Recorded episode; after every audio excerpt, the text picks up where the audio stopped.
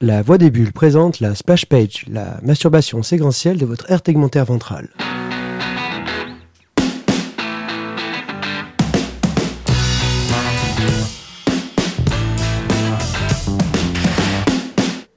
Et bonsoir, de nouveau la splash page, la huitième. Ah là, tu l'as mieux tenu, Splash, t'as vu Ouais. Mieux. Splash. Ouais. spa- Et, et qui, qui, qui parle Qui parle au loin?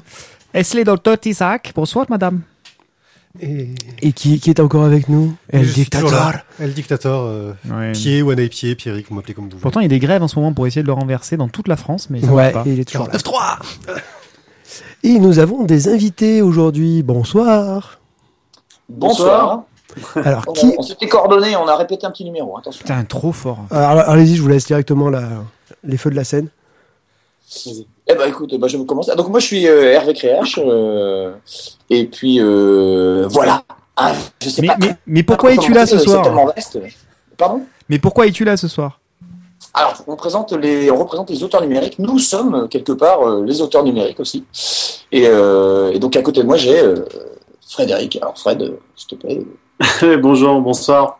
Euh, donc Frédéric et donc avec Hervé, on a créé, comme vous avez pu le voir, euh, la plateforme des, des auteurs numériques. Alors ça a commencé par un blog, et puis euh, puis on est arrivé euh, là dernièrement euh, début mars euh, sur une plateforme euh, pour promouvoir le Turbo Média. Voilà, Et donc voilà, notre, euh, notre notre cam à nous, c'est le Turbo Média. tout à fait. Voilà donc Je la présentation de De- la première rubrique. De la première rubrique. Ensuite, euh, One Eye Pied euh, nous parlera en fait des films euh, qui n'ont pas été faits mais qui seront refaits dans un lointain futur avec peut-être une adaptation un jour en livre. C'est ça? Ouais, en gros. Ouais. Mais ce sera plus clair tout à l'heure quand j'improviserai mon sujet. Voilà. En Et tout cas, ensuite- faut espérer. ouais. Et ensuite, on aura une petite rubrique de, de, de moi-même sur la collectionnite. Puis après, on aura Tizak qui va insulter les auditeurs aussi. C'est ça. Ouais, j'aime bien ça. C'est bon. Ah, c'est- impressionnant hein, le progrès, quand même. Ouais, ouais c'est du lourd. hein. Ah, Ah, c'est plus gros qu'Hollande, hein, j'ai envie de te dire. Pas de politique. Pas de politique. Jamais. En même temps, Hollande non plus. Euh, ouais, on va lancer la... Allez, c'est parti. Allez, c'est parti. Et donc ce soir, nous recevons les auteurs numériques. Alors, est-ce que vous pourriez essayer de nous présenter justement le, le projet en, en quelques mots? Euh, en riche. quelques mots, donc euh, on- voilà, c'est ce qu'on disait en, en introduction. C'est euh, notre but, c'est vraiment d'abord de promouvoir le turbo média. Dès que, à la base, nous on s'est dit, euh, on n'était pas forcément des spécialistes non plus. Et on, voilà, on a commencé par la base. On s'est dit, euh, qu'est-ce que c'est le turbo média? Euh, On avait envie de, de tenter l'aventure. Ah bah c'est moi qui suis venu chercher Fred.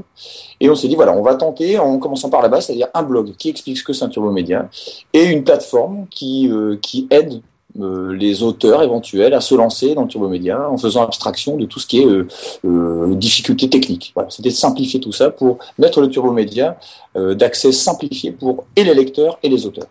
Alors pour les personnes qui ne le savent pas encore, est-ce que tu pourrais nous expliquer ce que c'est le turbo média simplement? Mis à part nous dire allez voir le, le, le pamphlet de Balak. Ouais, voilà, Voilà, exactement. Euh, alors, en gros, c'est un système de lecture de bande dessinée adapté à tous les écrans, euh, c'est-à-dire qui est fait pour adapter un écran, c'est-à-dire que qui utilise les propriétés euh, numériques. Euh, mais ça reste de la lecture, c'est-à-dire qu'on contrôle parfaitement la lecture. On utilise euh, le, le, le- tout ce qui est du domaine de, de comment ça s'appelle la persistance rétinienne. Donc c'est une suite d'images, un petit peu comme un, comme bah, je répète un peu ce que disent hein. tout le temps euh, Ba- Balak aussi quand il en parle. hein, c'est ça, c'est-à-dire que c'est euh, c'est comme un, un PowerPoint qui fait défiler des images, mais par contre effectivement euh, dans lequel on va rajouter des petits éléments. On peut rajouter des euh, transitions. On peut comme comme au cinéma, on peut rajouter éventuellement des euh, des effets de mouvement, des des, tout petits effets évidemment, hein, parce qu'on n'est pas dans l'animation, on est dans la lecture. Donc le lecteur, il contrôle sa lecture comme s'il tournait des pages, mais il enchaîne les écrans. Le but, c'est de promouvoir un petit peu la lecture sur écran en utilisant, voilà, c'est ça, les propriétés du numérique. Et, et du coup, dans cette création-là de turbo média, ce qui est compliqué pour un, pour un dessinateur, c'est euh, justement tout le côté numérique. Ouais, c'est le côté euh, purement technique, euh, Ouais, technique, qu'amène le numérique. quoi. Alors, moi, du coup, je parle pour mon expérience. Je suis vraiment un dessinateur à la base qui, qui, qui vient de la, la ligne claire. J'ai fait Saint-Luc, Bruxelles, case à case, machin, découpage en tablette de chocolat, euh, six cases par par page. Et donc, du coup, Euh, vraiment, c'était un problème, hein, le, le côté technique. C'est pour ça que j'ai été voir Fred en me disant bon bah, il saura sûrement m'aider euh, à passer ce côté-là, parce que je voulais pas que euh, je voulais pas réapprendre à utiliser des logiciels complètement comme Flash ou, d'autres qui, qui, qui étaient vraiment très lourds à apprendre. C'était vraiment un apprentissage en soi. Ou même le serait-ce que le codage, on me disait ah aussi il faut mettre les mains dans le codage. Je fais oh là là. Bon, c'était vraiment une, une difficulté pour moi. Et, euh, et quand j'étais voir Fred, euh, bah, lui, il était tout de suite partant. hein. On était vraiment euh, euh, raccord en plus depuis plusieurs années sur, sur l'idée de faire quelque chose tous les deux dans ce domaine-là. Dis-moi si je me trompe, hein, il me semble. hein. Non, non, bah, l'idée c'est ça, c'est que en, fait, bah, Hervé en tant que dessinateur, euh, voyait pas trop comment comment Ah ouais. faire. Mm. Et moi je lui ai dit bah ouais, je pourrais te coder quelque chose rapidement. Et puis au fur et à mesure, on s'est dit mais euh, tu vas vouloir en faire d'autres, donc euh, on va peut-être faire quelque chose d'un petit peu plus structuré. Et puis euh, l'un dans l'autre, bah, on s'est dit bah si on fait un truc plus structuré, bah on pourra peut-être aussi le donner aux gens. Mm. Et puis on va peut-être aussi euh, explorer parce que au, au tout début, bah nous on avait lu les, les, les choses comme ce que Balak faisait, ce que Malek faisait, etc. On aimait bien. Mais on s'est dit, bah, dès qu'on a commencé à construire l'histoire, on, on a compris que c'était pas si évident que ça et que c'était pas aussi logique que ce qu'on connaissait sur le papier. Ouais. Et donc, bah, le blog nous a permis déjà d'explorer tout ça, Ouais. euh, d'échanger aussi avec pas mal de gens sur le sujet, parce qu'il y a beaucoup de gens qui ont un avis euh, sur, euh, sur le sujet. Et puis, bah, petit à petit, on a continué à rajouter de la technique, et puis on s'est dit, bah, en fait, ce serait super bien si on pouvait faciliter tout ça, et euh, c'est pour ça qu'on a perduré, qu'on a créé Scribble et qu'on a créé la plateforme derrière pour permettre aux gens de, à la fois de lire, déjà, pour découvrir, parce qu'on s'aperçoit aussi que beaucoup de gens connaissent pas. Ah, ils sont Euh, par contre, ce qui est, ce qui est super bien avec le, le Turbo Media, c'est que quand les gens découvrent ce que c'est, souvent il y a l'effet waouh, les gens ils sont super contents, ils adorent. Ouais. Euh, par contre, ils connaissent pas. Euh, et une fois qu'ils bah, ont compris le système, bah, après euh, ils avalent les histoires, donc ça c'est plutôt cool. Euh, et puis on s'est dit bah il faut des histoires, il faut des histoires adaptées euh, pour les écrans, euh, parce que bah il y en a pas non plus 4 tonnes, hein, c'est beaucoup de planches euh, scannées, etc. on voulait éviter ça au, au possible, quoi, c'est clair. Et, ouais. et donc on s'est dit voilà, bah on va faire au plus simple, on va faire euh, on va faire quelque chose qui, où il faut euh, à la rigueur juste sa souris une fois qu'on a fait ses dessins et, euh, et on peut les publier. Et donc c'est pour ça qu'est né euh, les auteurs numériques et la plateforme que vous connaissez Ouais, maintenant. c'est vraiment un ensemble en fait. Euh, du coup, moi, j'utilise tout le temps. euh, Maintenant, que dès que je fais du turbo média, je passe par le logiciel. Euh, du coup, ça, c'est, c'est- tout est du domaine de- du, du graphisme, quoi. C'est-à-dire que j'utilise euh, le logiciel. J'ai pas besoin de, du tout de m'attacher au codage ni quoi que ce soit. Je, c'était du glisser-déposer et exporter directement sur la plateforme. Donc, vraiment, on a enlevé tout le côté technique, quoi. Voilà, Oui, donc c'était là, notre but. Le logiciel, c'est c'est Scribble. Oui. Donc, qui pour le moment existe uniquement en version light sur Mac, c'est ça? Ouais. Tout à fait, tout Ouais. à fait. Il y a une version euh, un peu plus euh, Ouais. pour tout ce qui sera PC Linux qui doit arriver euh, Et c'est Linux. dès que j'ai fini. Waouh Voilà, ça ça reste du boulot, hein, c'est toujours pareil. Jusqu'à Linux, non mais c'est pas mal parce que je, je- je m'attendais à du Windows mais pas du Linux. Bah, en fait, bah, on s'aperçoit qu'il y a beaucoup de gens qui, euh, qui, bon, qui sont sur Windows. Ça a eu une grosse demande sur Windows aussi, hein, donc ça c'était logique.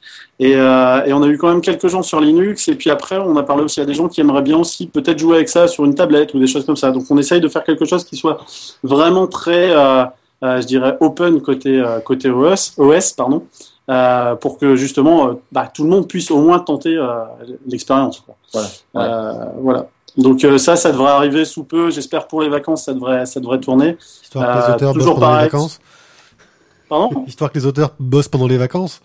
Ah, Voilà. Ouais, ben voilà, on n'est plus à ça près, hein, perdu pour perdu. euh, Non, mais justement, qu'ils puissent, euh, qu'ils puissent s'amuser avec, qu'ils puissent expérimenter, et puis aussi avoir des retours, parce que bah, c'est une première version. Euh, on a déjà eu pas mal de retours, Ouais. euh, et puis bah, nous, ça nous alimente. Des idées, on en a plein, euh, mais bah, nous tout seuls, c'est pas suffisant. Quoi. Ce qu'on veut, c'est que ça soit utilisé. quoi. Alors après, c'est ça, c'est une version euh, light qui, qui, qui s'utilise vraiment pour créer, pour créer le, le, le, le principe de case à case, de, de, de, de passer les écrans, etc.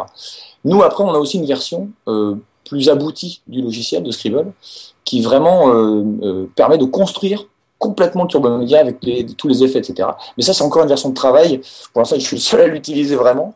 Euh, mais c'est vrai que ça, c'est pareil. C'est quelque chose sur lequel on bosse aussi, euh, d'aller beaucoup plus loin dans, le logiciel. Quoi.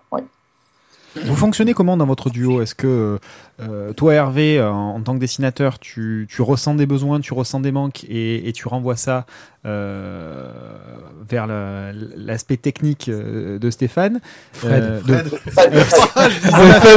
tout à l'heure. Le fumble contagieux. Pardon. Bon, pour les pour les auditeurs, on a fait la on a fait la connerie tout à l'heure et du coup voilà, désolé, elle est restée en tête. Euh, donc voilà, est-ce que tu renvoies toi tes tes tes, tes remarques euh, en, direction de Fred, euh, ou est-ce que c'est Fred qui te dit bah tiens j'ai ça à disposition, j'ai pensé à ça, qu'est-ce que tu en penses, teste-le. Bah, en fait, c'est exactement les deux cas. C'est-à-dire que à la base, c'est moi qui suis venu vers Fred en disant voilà, j'aimerais pouvoir faire ça. Et lui, il a tenté quelque chose, et en faisant, il s'est dit tiens, j'ai rajouté ça qui te permettrait de voilà d'aller plus loin dans cette direction. Moi, j'ai trouvé ça génial. Euh, j'ai j'ai commencé à expérimenter. Je lui ai dit ah bah oui, mais du coup là, je peux pas faire ça. Et bon voilà. Et ça s'est construit comme ça de pas à pas, vraiment euh, et l'un et l'autre.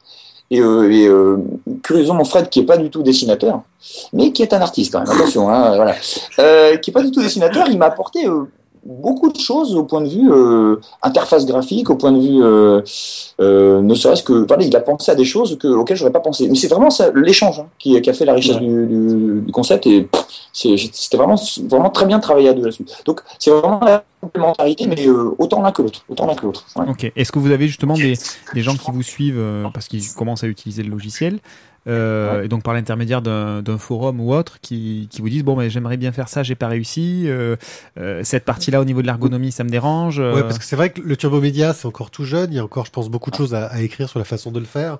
Euh, beaucoup de choses Ah ouais, à théoriser aussi. Enfin, c'est quelque chose qui, pour le moment, les gens le font un peu au feeling, même s'il commence à y avoir un petit peu. Je vois, euh, Hervé, toi, tu, tu, tu mets un peu des cours, j'ai envie de dire. Ça ressemble à du cours de Turbo Média. Hein. Ouais. Ce que tu mets sur Euh, le blog. mon, mon côté prof, hein, Ouais, justement. ça. Ouais. Euh, Mais du coup, oui, c'est ça. On est parti en disant, euh, on va essayer de créer un entre guillemets un précédent. C'est-à-dire qu'effectivement, il n'existait rien euh, qui qui euh, qui amène un lecteur ou un, à savoir comment ça se passe du côté auteur et amène un, lect- un auteur à se dire mais euh, par quoi je commence quoi. Mm. Et vraiment, quand on a lancé le projet, je n'y connaissais rien, mais vraiment rien. Euh, mais ça m'intéressait. Je voyais le résultat que, comme ça en ligne, je trouvais, je me dis, mais comment ça se construit? Mon vrai problème au début, c'était construire un, un storyboard. Comment découper un turbo média alors que c'est c'est vraiment très différent d'un découpage de body traditionnel. Quoi. Et, euh, donc, du coup, voilà, c'est euh, sur le blog, c'est ce que c'était notre but à la base, c'était de montrer ce qu'on faisait dans l'ordre, étape après étape, l'avancée de notre progression euh, et intellectuelle euh, et technique. Et, euh, et tout en faisant le logiciel, petit à petit, on découvrait des choses. On découvrait des choses, euh, on se dit, mais tiens, oui, effectivement, on peut découper comme ça, faire comme ça. Euh, donc vraiment, ça s'est construit petit à petit. Mais euh, la technique elle-même, en fait, elle, est- c'est c'est vraiment au service de, de ce qu'on voulait faire. quoi. C'est Fred qui arrivait en disant, bah écoute, ouais, euh, ce que tu m'as dit là, j'ai trouvé une façon de le faire. Euh, finalement, c'était pas du tout comme ça qu'on pensait le faire à la base. Et finalement, voilà, ça, ça marche très bien. euh, voilà.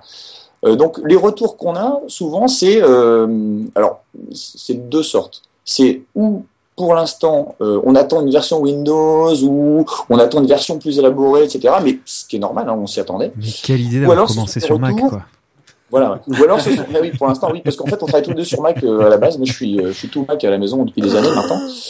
Donc, on s'est dit, on va commencer par ça. Voilà. Et, euh, et le- les autres types de retours qu'on a, c'est pour l'instant, c'est essentiellement des auteurs qui n'osent pas aller jusqu'au bout, qui testent en se disant, ah oui, j'ai fait des essais et on verra bien. Mais euh, il y a Ouais. vraiment un côté euh, étape à franchir comme ça. Et les plus finalement, c'est plus une étape intellectuelle à franchir que vraiment physique, parce qu'on a vu des effets faits par euh, Scribble euh, qui, qui fonctionnent quoi. Mais on sent que les auteurs, ils ont, ils ont, je sais pas si c'est vraiment de la peur, mais il y a un- une étape à franchir qui, qui n'osent pas pour l'instant. Je sais pas. Ouais. Euh, voilà, c'est. euh, Est-ce c'est est-ce qu'après, il n'y a pas. C'est- le côté jeune, je pense aussi, hein, qui, qui joue. Est-ce qu'il n'y a pas aussi, aussi un, un- aspect pour un auteur de se dire je vais me lancer dans le turbo média, mais déjà que j'ai du mal à vivre du format papier, me lancer dans le turbo média, je vais pas en vivre du tout. C'est pas Ouais, une crainte ça, de ce côté-là c'est une, euh, c'est une petite barrière aussi. En fait, nous, ce qu'on s'est aperçu dans, dans cette histoire-là, c'est euh, qu'il y avait deux grosses barrières. La barrière technique, et ça, ben, on essaye de la faire sauter avec les softs et puis euh, avec, euh, avec la plateforme. Mais c'est vrai qu'on a aussi beaucoup de gens qui, qui nous disent, bah oui, mais c'est super, c'est sympa, mais comment on en vit derrière Parce que bah, euh, malgré tout, il faut bien en vivre. Et euh, c'est des choses qu'on a qu'on a essayé aussi d'explorer. Par exemple, ben, on a essayé de, le- de le- de l'explorer avec euh, Sébastien Viosa qui, qui, qui nous a fait euh, Tortuga Ouais. euh, en version numérique et Très, qui très avait bien. tenté un, un Tipeee, voir un petit peu voilà comment ça se passe au niveau crowdfunding euh, là-dessus, sur bah, sur l'accompagnement, voir si euh, le public était, était là ou pas. Et euh, voilà. Donc c'est c'est des choses aussi, aussi sur lesquelles on réfléchit parce qu'on se dit ben voilà si on veut faire perdurer ce média-là, euh, aussi sympa soit-il, euh, il faut aussi pouvoir trouver un moyen d'en vivre. Euh, et c'est des sujets sur lesquels on travaille actuellement aussi. Voilà. Vous, vous êtes Et bien positionné, vous, vous vous positionnez bien, là, vous vous mettez à la place du méchant éditeur. C'est vous qui allez vendre les solutions, la plateforme, tout ça. Non, parce qu'en fait, c'est c'est ce qu'on disait euh, tout à l'heure, c'est qu'on est vraiment dans une démarche de labo d'expérimentation. C'est-à-dire que euh, la plateforme, c'est d'abord ça. quoi. C'est euh, vu que même nous, on cherche euh, voilà, on voulait expérimenter toutes sortes de choses. Déjà, des styles graphiques différents. Est-ce que ça correspondait, le Turbo Media, c'était adaptable à tous les styles graphiques On ne savait pas. Est-ce que c'était possible de faire du, du très classique et que ça marche quand même? Est-ce que c'est possible d'aller très loin dans euh, les mouvements, les animations etc. Voilà, On voulait vraiment expérimenter plein de choses et on en est là actuellement. On est vraiment dans l'expérimentation euh, et on voudrait que la plateforme reste quelque chose comme ça, d'accessible à tous, ouvert à tous, sur un, vraiment un, un terrain de jeu sur l'expérimentation. Mm. Et Scribble est dans cette veine-là. Après, effectivement, on cherche. On cherche dans plein de directions ce qu'on pourrait faire, euh, quelle serait l'étape suivante, etc. Ouais, et puis après, après pour, par rapport à un système éditorial où justement il y a un choix, il y a une sélection, etc., on s'aperçoit quand même qu'il y a, d'autres plateformes qui fonctionnent très bien comme YouTube où il n'y a pas de Ouais. sélection éditoriale et où euh, justement il y a certaines personnes qui s'en sortent. Alors je dis pas tout, mais au moins euh, les gens euh, peuvent accéder facilement à du contenu.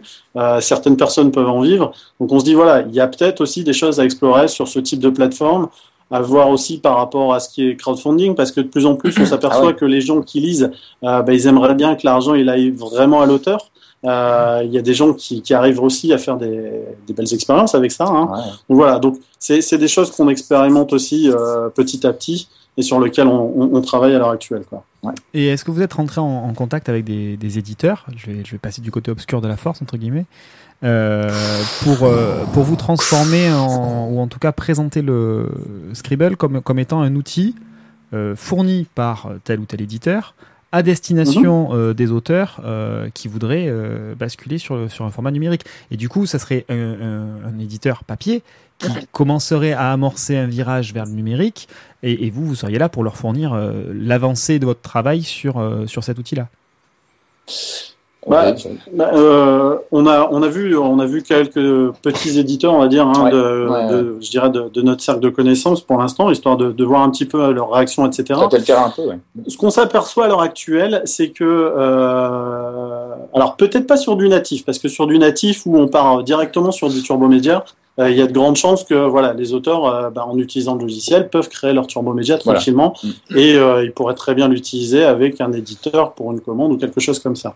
Là, sur ce qu'on est en train d'expérimenter à l'heure actuelle avec les euh, les, euh, le passage du papier vers le numérique, Tout ce que de, de l'adaptation, en fait. on, on s'aperçoit quand même que c'est bien l'auteur qui va se dire oui j'aime bien j'aime pas euh, puisqu'on fait des tests avec plusieurs auteurs Voilà. et puis Oui, euh, c'est la majorité temps, de bah, ce qu'on on trouve sur, la plateforme.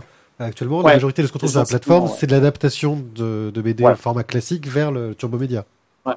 Par- parenthèse là-dessus, c'est parce que justement, on s'est dit la meilleure façon de de- d'amorcer un petit peu le mouvement, c'est de nous prouver aux auteurs qu'on peut faire du turbo média sans rajouter de travail en fait. Partir d'un matériau existant qui n'est pas l'impression que ce soit du travail en plus dans un premier temps, qu'on peut leur montrer qu'on peut faire du turbo média avec euh, voilà, des choses qui sont préexistantes euh, et qui, qui, qui pourraient trouver une deuxième vie euh, en ligne. quoi. C'est ce que Sébastien Viosa avait a fait avec, euh, avec Turbo avec le Turbo Alors- Tortuga d'ailleurs. Je, je vais, euh, je vais juste poser une question en fait. Euh, Là, euh, la lecture en fait d'un turbo média se fait auto- enfin, obligatoirement online ou on peut le faire offline aussi?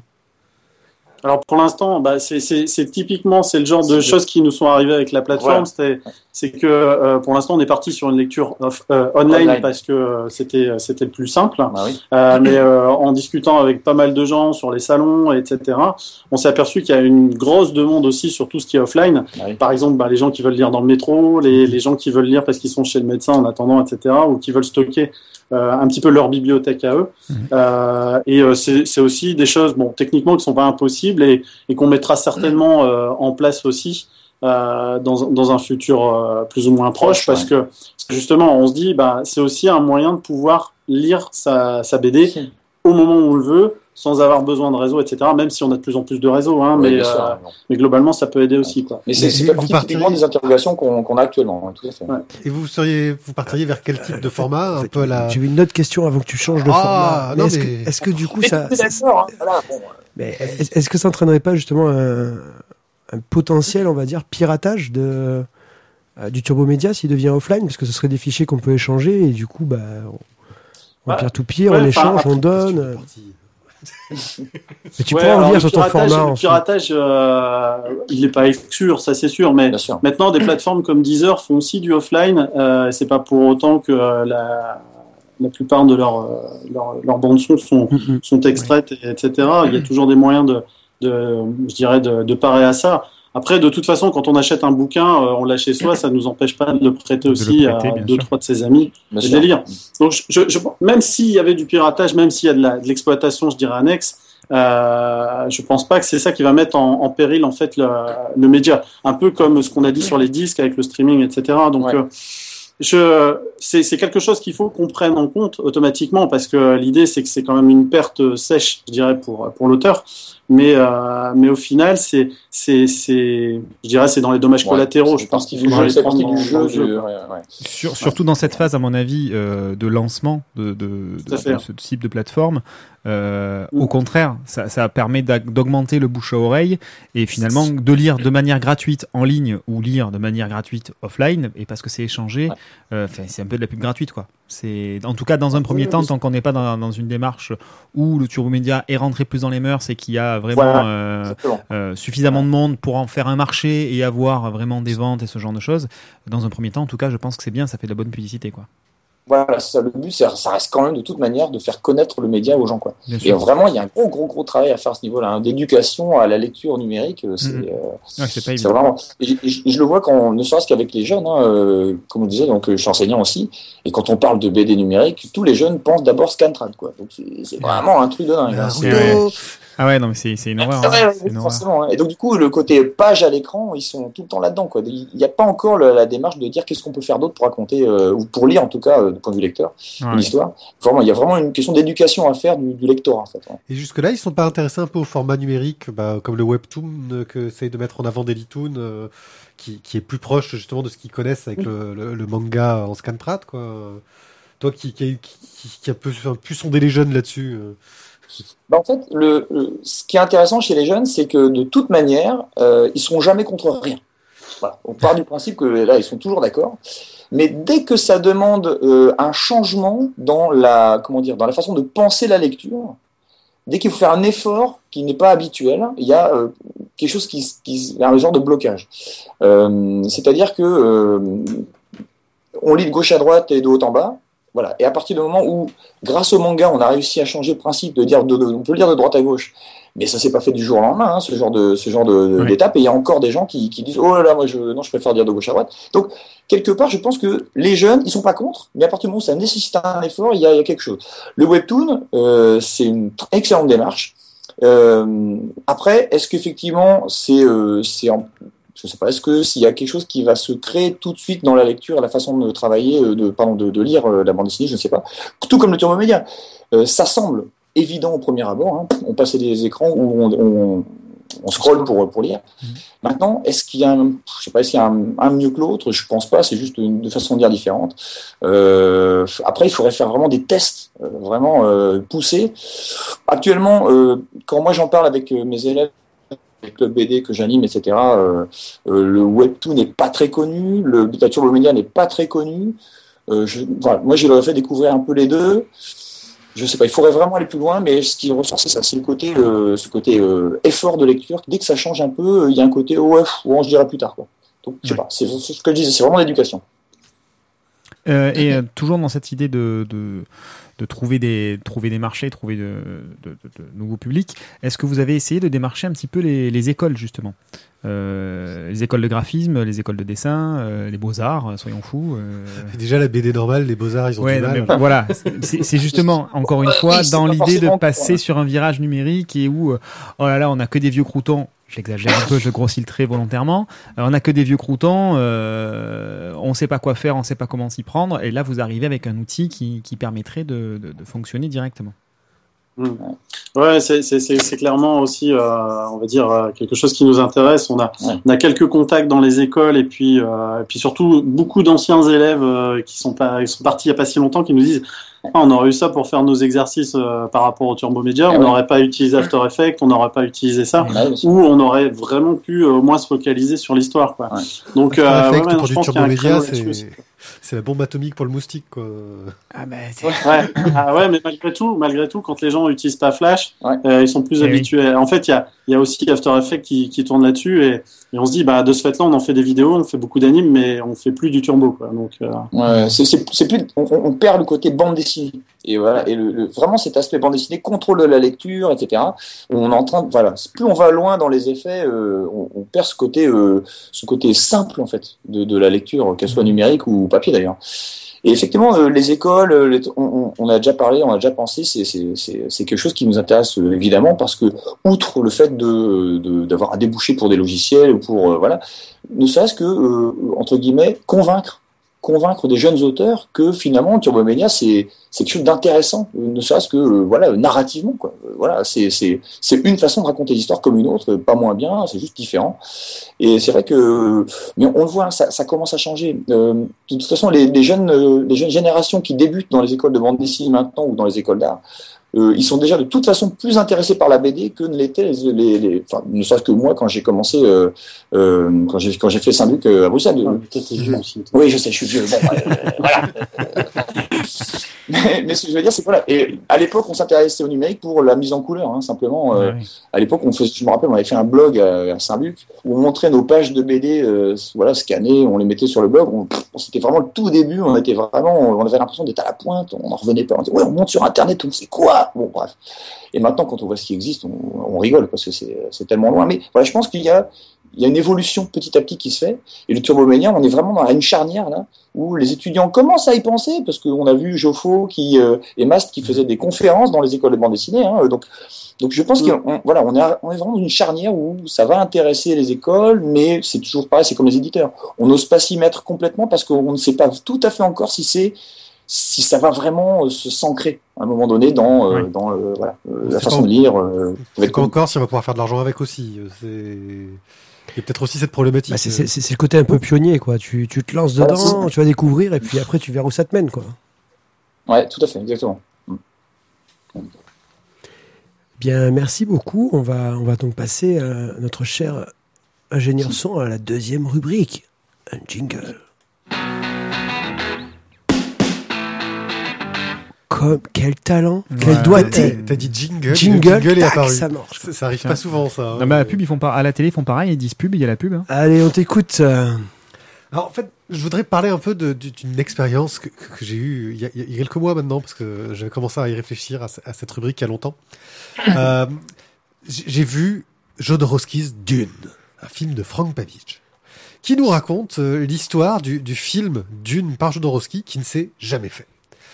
Vous avez Euh, pas fait la même chose pour un Sancho Panza Euh, la de Mancha, qui va se faire, Mancha, qui va se faire, mais qui va se faire au Ah. final. Il va se faire. Ouais, ok, d'accord. Mais sans, sans Jean Rochefort, sans Johnny Depp, sans Vanessa Paradis, Sans caméraman, Sans caméraman, budget, sans cheval, Espagne. sans budget, sans sable. à la Terry Gilliam, On quoi. va être bien, quoi. De toute façon, Thierry Gilliam qui donne du budget et il le bouffe. Ouais, pas de texte, pas de décor, pas de costume, c'est une super idée, quoi. Donc, euh, en gros, c'est un film qui est assez hallucinant parce que ça nous montre. euh, Enfin, déjà, c'est une histoire qui a nourri des tonnes de fantasmes de, geeks, quoi.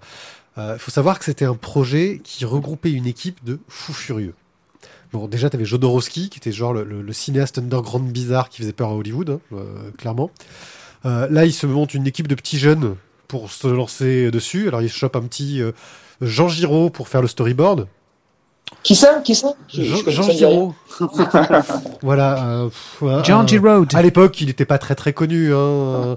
Pour les décors, il se chope un certain H.R. Giger, un Suisse. Ouais, mais il fait que des trucs tout en noir. Un Suisse qui vit à Gruyère, ça ne s'invente pas. Euh, c'est vrai en plus. Ah oui, non. Et qui fait des trucs assez, assez sombres. Ouais, bah, en même temps, il est Euh, assez fan de trous. Hein, de Et des dire. tonnes d'autres stars derrière. Et dans les acteurs, euh, pour la musique, il avait chopé. Zut, c'était Pink Floyd, je crois. hein. Ouais. ouais, c'est ça, c'était Pink Pink Floyd Floyd, pour la musique. Magma euh, euh, aussi. Euh, un truc, mais complètement hallucinant. Il y avait euh, Orson Welles qui devait jouer dedans. Il y avait Dali. il y avait- voilà. Tu vois le, le projet, mais. Amanda Lear. Amanda Lear, oui, aussi. Bah oui, c'était la muse de Dali. Oh merde. Co- Elle connaissait l'ouvreuse, c'est vrai. Je suis con. Donc, le, le Non, mais l'ouvreuse ou l'ouvreur Elle est jeune. quand même. Ouais, oui, oui, bah, parce que oui, le projet date un peu d'il y a un petit moment. Effectivement, à l'époque, la viande était encore fraîche. Et c'était un projet complètement fou parce que c'était avant Star Wars. Donc tu Eh oui. imagines avant Star Wars, euh, Eh oui. voilà. Il faut savoir que ce projet fou avant Star Wars est génial. Il faut se souvenir quand même après Star Wars, on a eu Flash Gordon pour te dire que ça aurait pu être aussi peut-être ça. Ça aurait pu être hein. moins bien.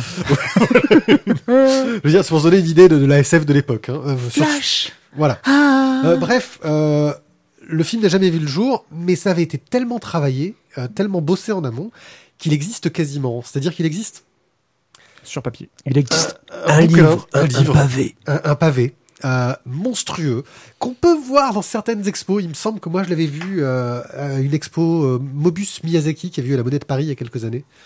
Euh, ouais, j'étais tombé là-dessus. J'ai autant de dire que l'expo était magnifique. Mais le, le bouquin, si tu veux, en épaisseur, il doit faire un truc comme 20 cm, quoi. Ils ont hésité à la mettre Et en, dedans, en- tu- en- en pierre d'angle pour le Notre-Dame de Paris. Et dedans, mais tu as- d'ailleurs, quand on le voit dans le film, il a l'air tellement énorme. On dit, mais on a envie de le prendre. On dit, mais je le veux. Où je peux l'acheter? J'ai été voir sur eBay. Moi, je me rappelle après le film, je me dis, mais c'est pas possible.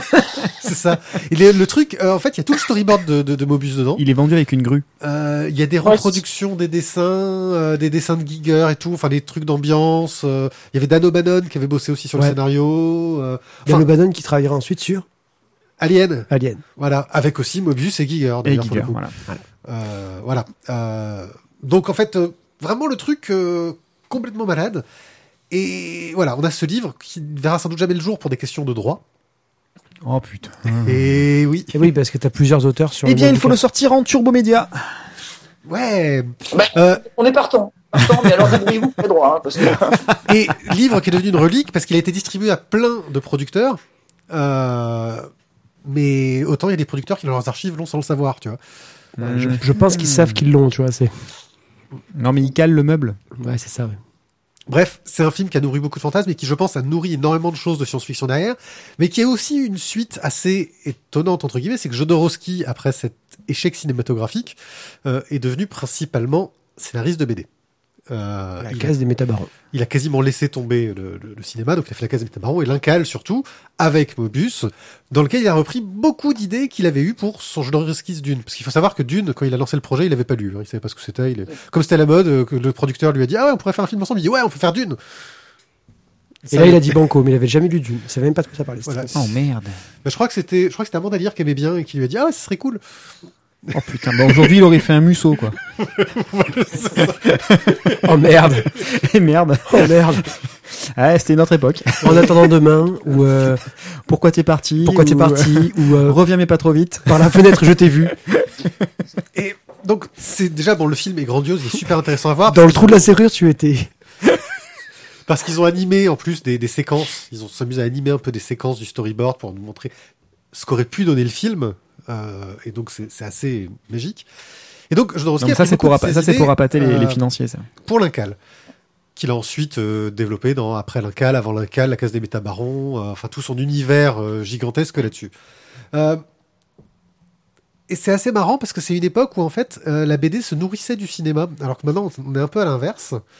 Ça fait quelques années que maintenant c'est le cinéma qui va se chercher dans la BD. C'est vrai, ils ont fait Euh, Marsupilami, ouais. Mais je connais un autre cinéaste qui, est- qui a aussi euh, eu un peu euh, ce genre de, de façon de faire. Euh, c'est Darren Aronofsky.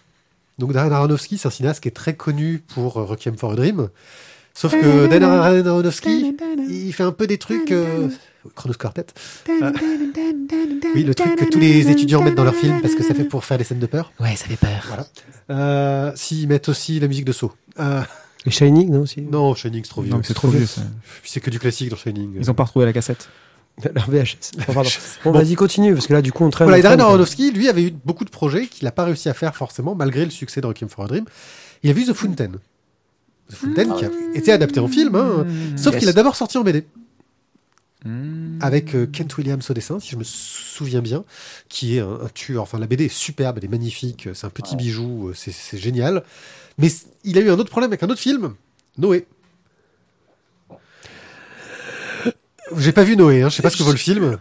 C'est Ouais. c'est- c'est la pub avec les licornes, c'est ça? Merci, merci Tizak. Oui, euh, non, c'est pas celle-là. Licorne qui font caca de l'arc-en-ciel? Non, c'est pas ça. Non, non, c'est Ah, pas ça. rien à voir. C'est c'est Canal. euh, C'est pas ça. Euh, Noé, euh, qui l'a sorti bon, et Là, on préfère s'en aller. Excuse-moi. euh. J'ai vu la vidéo, mais euh, j'ai pas été. Si, j'étais jusqu'au bout. Oubliez ce que je viens de dire? Oubliez ce que je viens de dire? Et donc Noé, c'était euh, Nico Henrichon qui était au, dessin. Nico Henrichon que l'on connaît pour euh, Pride of Baghdad. Pride of Baghdad. Euh, super dessinateur. Et donc la question que je me pose, c'est On a fait une euh, super euh, conférence là-dessus. est-ce que à une à une époque, euh, est-ce que voilà, la bande dessinée n'a pas toujours été peut-être un peu le, euh, le le cinéma du pauvre. Le gars il se dit oh là là, j'aurais jamais les budgets, euh, je vais faire une BD. Euh, la solution facile un peu pour te faire un truc à gros budget, euh, alors qu'en fait, toi tu veux pas faire de la BD, tu veux faire du cinéma. La BD c'est pour les gosses, tu vois? Et voilà, c'est une question que je me posais. Et là, je sais qu'on a Pour le prix d'une planche, pour le prix d'une planche, tu peux faire ce que tu veux en BD. C'est ça le truc. voilà. Et puis en plus, tu Mais payes, pour le tu prix payes la même, film, tu payes tu la même sortir. misère la planche, quel que soit le nombre de traits qu'il y a Voilà, dedans. exactement. Et puis, euh, non, je pense que le mieux, c'est même pas la planche, c'est le forfait. Le forfait, oui. Le forfait, parce que du coup, là, tu lui demandes, euh, tu lui donnes une histoire et tu lui dis, voilà, vas-y. Et t'as pas besoin d'équipe. C'est ça, tout seul, comme un grand. Donc voilà, alors là je demande aux auditeurs s'ils ont d'autres exemples de, de, de, de bandes dessinées qui, qui viennent de, de, de, de f- projets de films qui n'ont pas abouti. Alors Darren Aronofsky, lui, il a eu du bol. Hein. À chaque fois, euh, il a réussi à avoir les financements pour faire ses films derrière. Et quand je vois la bande-annonce de Noé, je me dis qu'il a eu de beaux financements quand même. Je sais pas ce que vaut le film, mais la bande-annonce, tu vois qu'il y a des sous quand même dedans. Mm. Euh, Alors, donc, j'ai euh, j'ai un exemple intéressant à ce niveau-là parce que euh, il faut que je relise, je sais pas où je- j'ai trouvé cet article-là, mais il me semble que Frank Miller, Frank Miller avait dit que euh, après sa mauvaise expérience sur Robocop 2, euh, parce que c'est lui qui avait fait le scénario de Robocop 2, Ouais. euh, il était tellement déçu du cinéma à ce moment-là, parce que bon, on sait qu'il a repris par la suite, mais à ce moment-là, il était tellement déçu du cinéma que Là, c'est pas lui qui a été déçu quand il a repris 2 le qui avaient pas été voilà. Et ces idées qui n'avaient pas été utilisées pour Robocop 2, il a décidé de les réutiliser, et c'est là qu'il a lancé Sin City. D'accord, oui, du coup, il me semble Hmm. que c'est lié avec euh, la déception, je crois. Ouais. Que, Du coup, Sin City, enfin, Sin City dans Robocop 2, ça aurait pu faire un bon film. Parce que Eh ben oui, 2, c'est ça, on se dit même à la, merde, quoi. place de, à la place de Marv, on met Robocop, mais c'est c'est pas totalement idiot, hein, Ouais, ouais. le personnage. Ouais. Pas mal comme exemple ça. Ça j'aime beaucoup. Bon, Sin City 2, beaucoup moins. C'est peut-être le chiffre pas vu. 2 qui pose C'est le 2 problème. qui pose problème. C'est peut-être le chiffre 2 qui pose problème. les suites, c'est pas terrible. Donc voilà, donc euh, si vous avez des exemples d'autres choses, merci en tout cas parce que effectivement, je savais qu'il y avait un lien entre Robocop 2 et Frank Miller, mais je savais pas que c'est ce qui avait pu mener à Sin City. Euh, parce que Est-ce ouais, qu'il y a un lien entre Robocop 2 et les licornes? Non, Bon, allez, on arrête tout, laisse tomber. je crois qu'il va Faut falloir, avec les licornes, je pense. je crois qu'il va Non, falloir mais qu'on passe, je vois bien les bières qui circulent, on a dit stop. passons à la, à la rubrique suivante, non, c'est ça? C'est toi qui vois. Moi, Donc je- voilà, nous hésite- vous n'hésitez pas à nous laisser donc dans les commentaires euh, tout un tas d'exemples et on se fera un plaisir d'en reparler dans la prochaine émission. Bah, je pense que de toute façon, maintenant, tu commences à avoir quand même de, beaucoup plus de liens qui se font de toute façon entre tous les médias, quoi. Euh, bande dessinée, euh, entre guillemets, même Internet et, euh, et le Maintenant, tu lances des projets transmédia. Mais oui, non, mais c'est ça. Exactement, c'est vrai. hein. Quand on voit tout ce qui se lance là-dessus, euh, ben, ne serait-ce que le Turbo Média, puisqu'on en parle nous, ben, c'est quelque part, c'est un projet de mélange Hmm. entre les transitions cinématographiques et puis euh, le engagement dessiné. hein. On est vraiment là-dedans. clairement. Ouais, ouais, c'est le, le- le vrai crossover vraiment bien mélangé. Ouais. Une grande réussite en transmédia, ça reste Pokémon. Voilà. Je, je m'arrêterai là-dessus. Oui, arrête-toi là-dessus. Ouais, vive les licornes. On revient toujours sur les licornes, c'est ce que je veux dire. Sans transition, Sans transition, donc euh, faut que je, je, te- je transitionne avec une licorne. La collectionnite des licornes. La collectionnite. Euh, ça aurait pu fonctionner avec une licorne, mais non. Euh, la collectionnite, qu'est-ce que c'est? Alors, bon, je sais, je fais toujours un peu référence à mon enfance, mais oui, euh, tout petit, j'ai collectionné assez fiévreusement euh, mes cartes de Jace et les Conquérants de la Lumière, euh, les cartes masques, les cartes Cobra. Je ne vais pas vous parler Merde. euh, de ma collection de crado. Art Spiegelman a bossé dessus. Ouais. Ça, et là, et du coup, tu vois, je regarde ma collection de crado avec un autre œil quand même. Euh, mais du coup, je vais parler de la belle époque. Magic, The Gathering. Comment le, The Gathering? The Gathering. Ah, The Gathering. Et oui, parce que ça, j'ai- moi j'ai découvert ça en anglais, bien sûr. Voilà, le dragon Shivan et autres, dont euh, le Shivan Dragon. Moi le dragon Shivan, s'il vous plaît. parce que sinon je traduis, sinon je comprends pas. Tu vois. La seule édition française, non, c'est même pas la peine d'en parler. Bord noir Voilà, voilà. Donc le dragon Shivan, dont la rareté se mesurait en fait au nombre de mecs qui étaient prêts à l'époque à prostituer leur mère pour que tu leur donnes. Ben oui, parce que C'est pas faux. on, on est à peu près, on, on est prêt à tout à l'adolescence, parce que surtout on n'a pas de copine. Euh, Toi, ça devait être ta grand-mère parce que t'avais qu'un dragonnet. J'avais deux. Shiva. Ah, non, Euh, Il y en avait d'autres qui avaient le Black Lotus qui était tout aussi recherché. Hein. Ah oui, non, mais Ah ouais, le Lotus, Black Lotus, c'est un mythe. Là, tu mythe. avais vendu Ouais, les reins de ta oui, mère. Ces trucs, tu le mets à la banque maintenant. Alors, ensuite, bien sûr, lassé de ce hobby, j'ai pris du recul pour me concentrer sur les vraies choses de la vie, le seul centre d'intérêt qui vaille la peine, le sexe opposé. Avec ce recul nécessaire, j'ai découvert que tout se collectionne. À l'adolescence, c'est pas forcément l'opposé, Ma- Ma- Magic, c'était le sexe personnel, individuel, euh, en pronom réfléchi. Ne t'inquiète pas, Isaac, tu vas avoir ton ton heure de gloire. Merci. Avec le recul nécessaire, j'ai découvert en fait que tout se collectionne. Les amis Facebook, les followers Twitter, les petites voitures, euh, la longueur de sa collection de j'aime lire, des voilà. tableaux, des grands crus, les robes de haute couture, les paires de pompes. Tout se collectionne. Les bouchons, les capotes pas usagées. Euh, Il vaut mieux d'ailleurs, sinon ce serait en fait euh, une nouvelle classe de hentai pour, euh, pour l'apéro du Et capitaine. avec Fred, on se disait justement qu'on avait bien fait de venir. hein. Ah, les connaisseurs. Alors, tout ça, en fait, pour aller où? Qu'est-ce qui fait la rareté d'une chose? Deux. Oula. Soit elle est rare, exemple, une ou deux photos du Yeti, ou peut-être que c'était le docteur Tizak dans son jardin. Ah oui, c'est oui. Possible. De, de dos, je me penchais. Exactement. Soit en fait la demande est très forte. Par exemple, un programme politique novateur pour 2017, là, il y aurait du monde au portillon. On avait dit pas de politique. Putain, il a mis le mot politique et le mot novateur dans la même phrase. Ça, c'est chaud dingue. quand même. Alors, on va prendre en fait le cas numéro il, va, il va placer du camp qui fait. On attend. Ça sera au programme. Alors, on va, faire- on va prendre en fait le cas numéro 1, c'est-à-dire que l'objet est rare. On va imaginer une BD qui est éditée à 3000 exemplaires. Pop, pop, pop, ça arrive en librairie, ça se vend bien. Pas trop quand même pour que du coup, euh, ça ne pas, ça, ça fasse pas un petit appel d'air et que l'éditeur se dise je vais faire une réédition vraiment tout de suite. Un deuxième tirage, ouais. parce que- Voilà, non, non, non. Le livre a un petit succès, mais maintenant, en fait, tout a été vendu et plus personne ne peut l'acheter. Alors, sauf sur certains sites mercantiles où tu vas te retrouver avec un vendeur privé qui est en fait une librairie, qui en a 3-4 exemplaires sous le coude et qui va te mettre ça à un prix totalement déraisonnable. Classique. Pour peu qu'en plus, ils aient chopé une petite dédicace dedans. Ouais, là, j'allais le dire, ouais. C'est banco. Alors, en fait, là, blâme, quoi. Là, l'édition, en fait, vient de créer un objet de collection. Alors, pas parce qu'il est beau, pas parce qu'il est exceptionnel. Euh, non, en fait, juste parce qu'il n'y en a pas assez. Alors, bien sûr, là, j'entends, j'entends dans petits gars qui vont me dire, ouais, mais en fait, dans mon tome, moi, j'ai mis un petit cahier graphique, c'est wesh wesh trop beau. euh, Ok. Ah, euh, non, mais attends, moi, en fait, j'ai ajouté les 15 couvertures que- qui ont été refusées par mon éditeur, tu vois. Et là, pose-toi la question, pourquoi ton éditeur a refusé tes 15 couvertures? Mais voilà, là n'est pas le sujet, on va pas traiter de ça. Ah, attendez, attendez, j'entends ah, un mail du Panama de monsieur Jacques G. Alors oui, nous faisons de l'édition de qualité, nous faisons des éditions intégrales, des coffrets de luxe édités en peu d'exemplaires pour magnifier le travail des auteurs et que leurs œuvres restent dans la mémoire collective. Oh, putain, j'entends des violons au loin, dis donc. Ok. Ouais. Bon, je vais pas, je vais pas expliquer ça non plus. Euh, Quiche, qu'entends-je? Un bruit au loin, encore. Oh, dites donc, il y a du monde. Ah non, c'est moi, c'est pardon. Ça, c'est moi, j'ai pété, pardon. Désolé. non, non, mais ah, une chouette, une chouette qui a mis le starter et qui peut-être veut me faire des petits kisses, des petits bangs. Vas-y, je t'écoute. voilà. Ah, moi, pour mon crowdfunding, j'ai fait des variantes sur mes tomes pour que ça donne encore plus envie que les gens les achètent. Euh, le tome casse dédié, euh, le com- tome casse dédié avec mon sang, euh, celui que j'ai casse dédié avec le sang du voisin, celui avec celui de mon chat. Stop, auteur. Voilà, je t'aime, je t'aime énormément, je suis prêt à tout pour toi, euh, je suis prêt à dépenser de l'argent pour toi, certes.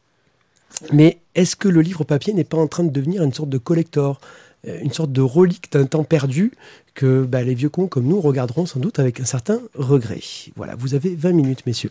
Oh merde, putain, c'est le dernier sujet de philo. Je sais pas réviser. Euh, oula, donc euh, tu peux répéter la question? Les, les, Est-ce que, les, Le livre, le livre est-ce papier que le livre papier n'est pas de- en train, en train de, de devenir une relique? Une sorte de collector parce qu'il va être remplacé par un format numérique. Si tu as de la Oui, chance, le- lequel Lequel Bah, le Turbo Media, non le Turbo Media, bien sûr. Ouais, La question, est-ce que, est-ce que le Turbo Media sera la Betacam euh Bah, sera surtout, on va dire, l'outil de sauvegarde. Vous avez deux heures et, et trois séances de psy devant vous. Non, mais surtout, c'est qu'il faut se dire, c'est euh, le livre papier, donc déjà devient un collector parce qu'il n'y en a pas assez. Ouais. Bon, il y a beaucoup d'éditions, certes, mais certains tomes ne sont pas assez nombreux pour pouvoir, pour assouvir, on va dire, la demande. Et voir, il n'existe que le tome 1 et le tome 2 sur 3. Voilà aussi. ne sont pas sortis, n'est pas sorti, Ouais. ça arrive aussi. Et du coup, bah, soit en fait tu vas le trouver en numérique, euh, bah, scanné euh, peut-être, ou tu le retrouveras plus jamais. Et en fait, le bouquin est devenu euh, introuvable. Et Bah, J'ai eu le même problème avec un DVD de Bosso, euh, c'était devenu introuvable. et- bah, c'est peut-être pas grave, mais euh, Mais c'est parce que les gens le jettent, non? Non, mais Non, c'est là que du coup, le... ça me fait penser à ça me fait penser au fait que aujourd'hui de toute manière dans l'édition euh, papier classique euh, un best-seller c'est déjà 2000 3000 exemplaires hein. Oui, c'est une Que belle vente. c'est vrai que quelque part un- un- une édition normale aujourd'hui ça dépasse rarement les 5000 6000 exemplaires parce que Ouais. c'est déjà un gros tirage quoi Ouais. donc on en est là hein. donc euh, c'est effectivement la question se pose mais après c'est vrai qu'on revient vers un système qui est proche de, de ce qui se passe avec les disques vinyles quoi pendant un moment donné, on a eu le retour du disque vinyle. On disait oui, ça va être juste une mode, un truc qui va se collectionner. Et puis finalement, c'est en train de, de vraiment exploser. Quoi. Donc, ouais. Est-ce que le livre va vraiment se démoder vraiment euh, au point Oui, de devenir, je sais pas. Puis on n'a pas besoin d'un lecteur spécial pour lire le, le- le vieux livre, alors que le vinyle, il faut un lecteur spécial quand même. Si, il faut des gens lecteurs, ça c'est pas, c'est pas gagné. Mais, oui, là, là, tu, là, tu, là, tu touches un autre Là, problème. en un autre problème. mais c'est Euh, vrai que euh, je pense qu'on va aussi arriver sur ce côté-là. C'est-à-dire qu'on va avoir une édition, euh, je dirais, numérique, qui va permettre de le lire tranquillement sans se prendre la tête, etc. Et on va avoir des éditions, justement, je pense, dites de luxe, où on va avoir du bonus, du beau papier, etc. On va avoir sans doute des BD plus chers, mais avec des trucs en plus. C'est ce que j'allais te dire, Ouais. c'est que si je reprends l'analogie avec les, avec les vinyles, c'est un petit peu ce qui se passe. C'est-à-dire qu'on on se retrouve avec des, des galettes qui sont pas éditées en grande quantité, euh, qui ont toujours euh, la petite jaquette euh, qui, est tip top. Généralement, le groupe, le chanteur, le machin a fait attention à travailler avec un graphiste pour faire ci, à travailler avec le dessinateur pour faire ça. Enfin, on est vraiment dans un produit qui est choyé au niveau au niveau du vinyle parce que voilà, c'est un peu le- produit luxe, c'est un peu le bébé de l'artiste. Et du coup, bah, forcément, tu payes plus cher, ce qui, peut pa- paraître assez logique. Tu parlais de, pour revenir à ta thématique de, base, qui est la collectionnite, et donc tu crées un objet qui est un peu plus rare, un petit peu plus unique, euh, mais du coup tu, le payes. Et du coup, la distribution de l'information de ton œuvre, de ton machin, eh bien, va s'adresser finalement plus qu'à une élite. Là, on peut rejoindre non plus la musique, mais plutôt la peinture. Euh, et où bah, aujourd'hui s'offrir un tableau, euh, ça devient un peu compliqué, alors que bah, je rappelle que les peintres de leur vivant, de manière générale, ils filaient des toiles à la pelle pour arriver à avoir un bol de soupe. quoi.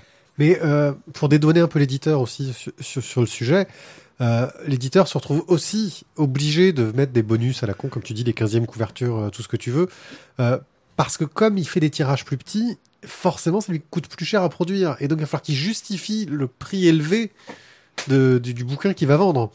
Euh, Le billet d'avion pour le Panama. oui aussi, mais il n'y a pas que ça. Mais est-ce que là, du coup, tu n'es pas en train de perdre quand même un produit qui, euh, au départ, la bande dessinée, c'était quelque chose quand même qui était essentiellement populaire. Hmm. Et Populaire, qui, avec, euh, et qui est en train de se diriger, du coup, euh, une bande dessinée papier va de se diriger de plus en plus vers une élite, quoi. C'est ça, c'est ce que c'est ce que j'étais en train de, de te dire, c'est que tu on, on perd le côté grande distribution au sens euh, noble entre guillemets du terme, hein, dans le sens euh, s'adresser à la plus grande partie de la population possible, pour finalement, à cause du prix, à cause de ce marché où on cherche de l'élite pour arriver à survivre. Beaucoup d'entreprises qui font des bénéfices aujourd'hui sont des entreprises euh, luxe qui font des choses rares. hein, euh, voilà, il faut faut pas se cacher. Euh, et le- les grands tirages sont plus à l'ordre du jour. Alors, avantage, ça veut dire qu'on donne plus de chance à plus d'auteurs, etc., etc. Mais ça veut dire qu'on, enfin, la masse globale des achats, même si elle augmente, elle est tellement diluée que les auteurs ont du mal à en vivre. Donc euh, finalement, c'est pas un modèle économique qui est viable sur le long terme. Donc forcément, ça va être un repli sur des éditions de luxe. Et là, on va revenir à moins d'éditeurs pour qu'au bilan, on ait donc moins d'éditeurs et des produits plus chers. Mais- C'est, on aura fait un tour de boucle et pas dans le bon sens. Et je pense que c'est pas nouveau non plus. Hein. Je veux dire, le, le- le bouquin de luxe, c'est arrivé dès qu'on a foutu des, des- des couvertures cartonnées. Ce qui fait que quand tu achètes une BD, tu as plus de couvertures que de BD à l'intérieur. hein. Euh, En termes de place sur les étagères, c'est c'est pas fantastique. Tu compares maintenant avec ce qui est populaire et ce qui marche. On est sur du petit format noir et blanc euh, avec plein de pages. C'est le manga. Euh, couverture souple, ça coûte pas cher à produire. Il y a beaucoup de lectures et ça marche. Euh, chez les jeunes et que parce que bah ils ont pas l'impression euh, de s'être fait avoir en achetant un truc qu'ils vont lire euh, en 20 minutes et qui va leur coûter 15 euros quoi voilà mais en même temps. Mais, mais c'est justement là aussi où euh, on, on doit différencier l'objet, le livre en lui-même, et puis l'histoire. C'est-à-dire que bah, il y a aussi du temps de passer sur l'histoire et il faut quand même qu'elle soit rentabilisée pour l'auteur. Mm. Et, et la voie du numérique, ça leur permet justement, un, de la faire perdurer beaucoup plus longtemps sur le marché que sur du papier. Et inversement, bah, euh, comme l'objet en lui-même, euh, bah, il intéresse déjà pas la même catégorie parce qu'il y a des gens qui veulent juste lire. Il y a pas tout le monde veut pas automatiquement avoir des BD chez soi. Mm. Euh, c'est c'est pas trop gênant que les, les, les les prix montent, euh, mais de toute façon ils montent en plus mécaniquement euh, de plus en plus. Hein, euh, mais c'est pour ça que je pense qu'il faut pouvoir exploiter une histoire sur différents formats. Euh, et que le numérique, bah, ça permet justement bah, de s'affranchir de tous ces des, des coûts de, bah, de redistribution, de, de, de réimpression euh, par la suite, quoi. Et donc de ce fait-là, on redevient populaire et on redevient euh, accessible au, au grand marché. Euh, et donc, euh, ça permet aussi aux auteurs bah, de se faire connaître par la même occasion, quoi, je pense. Je suis complètement d'accord avec toi. Voilà, on, en revient à ce que tu disais Mathieu tout à l'heure. Effectivement, le livre papier, il a pour vocation, euh, au vu de l'évolution du marché, à devenir extrêmement cher à s'adresser à une élite. Par contre, effectivement, le message ne- n'est pas empêché de, circuler euh, si on bascule sur une voie numérique qui aujourd'hui est la voie de, diffusion grand public. Euh, c'est l'issue, à mon avis, pour la partie populaire de la bande dessinée, et pas que de la bande dessinée, c'est c'est l'orientation vers, euh, vers le numérique. Oui, effectivement, Donc toi, tu- tu- promets de beaux, de, de beaux jours devant eux euh, au Turbo Media, donc. Alors, Donc les auteurs numériques devront, vont devenir riches et vont conquérir le monde. Je, je- je ne suis pas Madame Irma, je, je vais avoir bien du mal à, me prononcer là-dessus, euh, même si j'aime beaucoup le, le principe, parce que je trouve qu'il arrive à, à bien ménager la chèvre et le chou. Voilà, on n'est pas dans simplement euh, un scan de euh, Ah d'une version papier. Voilà, on n'est pas dans, une, dans un scan de version papier. Il y a vraiment une valeur ajoutée euh, sur le passage au numérique, sans pour autant basculer vers les, les vieilles merdes qu'on avait où on cliquait en lecture et, et clic, clic, clic, clic, page, page, page, page, avec une animation. Une fois qu'on a employé sur lecture, on peut avoir les deux mains en l'air ou faire autre chose avec. Ça défile tout seul. Mais bon, ça, ça s'appelle plus de la lecture, quoi. Voilà, on est, c'est, c'est de la lecture Ah, de voilà, film, c'est de la lecture de série, c'est un film, c'est alors un bon film ou mauvais film, euh, voilà. Mais euh, en lecture saccadée, en lecture fluide, mais euh, c'est, ça, ça- ça- ce n'est plus la bande dessinée. Et là, je, je rejoins complètement ce que le fond de, de commerce de Balak quand il présente le Turbo Média, c'est la maîtrise du temps, la maîtrise de la lecture. Et, et je trouve que c'est un élément clé qui a été mis en exergue avec le Turbo Média et qui fait toute la différence entre une lecture euh, de livre, de bande dessinée, et la lecture d'un film. C'est que c'est le lecteur qui doit rester, qui doit rester maître de sa lecture. Et le turbo, le turbo média permet ça. Alors, est-ce que dans les années à venir, est-ce qu'il n'y aurait pas d'autres idées qui permettront euh, de la même chose en mieux, en plus simple, en, plus simplifié? J'en sais rien, ça je suis pas devin encore une fois. En attendant, aujourd'hui, le turbo média répond à cette problématique qui est essentielle. Et euh, voilà, j'espère que ça, ça sera pas un coup d'épée dans l'eau euh, que ce, ce, ce- ce bon support, parce que voilà, vraiment, il apporte, il apporte de bonnes choses. Il reste après la problématique de la pérennité des supports numériques. Euh, Ah, Seront-ils encore lisibles ouais. dans quelques années, tandis que un livre bien Oh, conservé. je- Mais non, ça se dématérialise beaucoup, Voilà. euh, maintenant on a le cloud, donc euh, je pense que c'est plus c'est plus vraiment ça le problème. Je pense que la pérennité, on va on, on va la garder. oui. Par contre, euh, on ne sait pas ce que ça va donner par rapport aux, aux devices avec lesquels on va utiliser. C'est-à-dire que nous, euh, bah, ça nous arrive aussi de lire des BD sur la télé maintenant, de les lire sur les téléphones, et, euh, et euh, pour l'instant, c'est les écrans qu'on connaît. Euh, avec euh, la réalité virtuelle ou avec euh, la réalité augmentée, Mm. on ne sait pas ce que ça va donner et on aura peut-être de nouveaux types d'écrans aussi et donc des nouvelles façons d'aborder les histoires. hein. Donc euh, pour l'instant, le turbo, c'est ce qui s'adapte le mieux au type d'écran qu'on a à l'heure actuelle. Mm. Et euh, il en restera au moins cette façon d'écrire les histoires et de les, de les faire vivre. Ça, je pense que ça, ça restera. Après, sous quelle forme ce sera, on ne sait pas encore ça. Dans, tu sais, dans, dans, dans 20 ans, on va se retrouver avec des émulateurs sur, les, euh, sur nos PC pour, euh, pour lire du- Émulateur Turbo Média. émulateur Turbo Média, tu vois.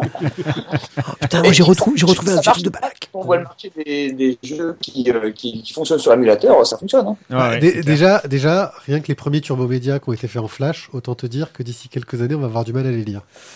Ouais. Ça, c'est pas gagné, gagné. ouais. C'est pas gagné. En attendant, voilà, faut, faut espérer que le, le Turbo Média se, se, se développe de ce point de vue-là, parce que voilà, pour le coup, ça, ça permettrait de remettre un petit coup de neuf euh, à, la, à la BD dans, dans son format actuel. Et, et puis ça, ça, ça ouvre de nouvelles possibilités. Enfin, c'est toujours sympa d'avoir des nouveautés. Je veux dire, dans le cinéma, euh, tout le monde attend d'av- d'avoir des nouveautés. À la maison, les télés passent leur temps à avoir des nouveautés. La 3D, pas la 3D, le son machin, l'ambilight, euh, l'écran le plus fin, l'écran avec le plus de couleurs, la meilleure définition.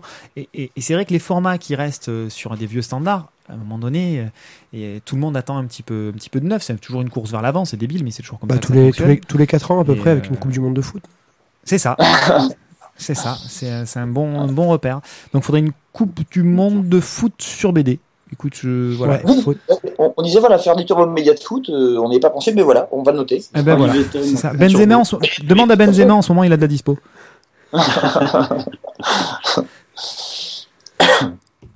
Bon, bah, je crois qu'on a fait à peu près le tour, les gars, non? Ouais, ouais. Est-ce que vous avez encore un message à faire passer, un avis de recherche pour un chien euh? Non, euh, non, a priori, on a fait le tour aussi. On est content d'avoir pu présenter un peu ce qu'on faisait aussi euh, avec vous, donc euh, on vous remercie pour ça. Mais c'est vrai, je crois que t'as pas ta rubrique, toi Bah, bah, alors ma rubrique, vas-y, fais le jingle histoire qu'on rigole. Retour Travail sérieux une et efficace. parfaite sur la base de l'amour. Petit Zach Très va nous faire un courrier light. Le courrier d'été. Faut toujours être light avant l'été. Et bien voilà, c'est terminé pour cette chronique. Euh, Bravo, d'avoir Tizac. participé. Ouais, ah, t'as bossé, toi, pour aujourd'hui. euh, Alors en fait voilà, donc messieurs dames, euh, je, je- je tiens à préciser que euh, nous avions fait beaucoup de travail pour euh, le festival des Calanques, qui ne s'est pas passé dans les Calanques, Euh, et malheureusement les commentaires n'ont pas été au rendez-vous. Alors je félicite quand même deux auditeurs, je ne les citerai pas, euh, bien que l'une des deux euh, ait euh, un petit grief contre moi. Mais d'ailleurs, il faut, il faut, il faut que je la contacte pour l'inviter pour la prochaine Oui, saison. pour la prochaine saison, faut qu'elle vienne. Splash Page, à mon avis, elle sera là, entre toi et moi. Tu vois, ici, devant toi, en chair et en os. Voilà. Et là, tu vas être obligé d'être sage. Et là, Euh, tu, et, et là, on verra, on verra ce que tu toi. feras. Ah mais tu sais que la honte ne fait pas partie de mon vocabulaire. Malheureusement. C'est triste, hein, mais à un moment donné, la, la- la plainte sera déposée à partir de ton domicile. Euh, donc, euh, donc effectivement, mis à part ces deux personnes qui nous ont fait des commentaires euh, chaleureux, positifs et encourageants, euh, les autres étaient déjà partis en vacances malgré le temps cauchemardesque, à moins qu'ils aient été bloqués dans les intempéries par les inondations, par le manque d'essence ou par toute autre préoccupation essentielle comme rechercher les merdes multicolores des licornes. Euh, On y revient. On y revient.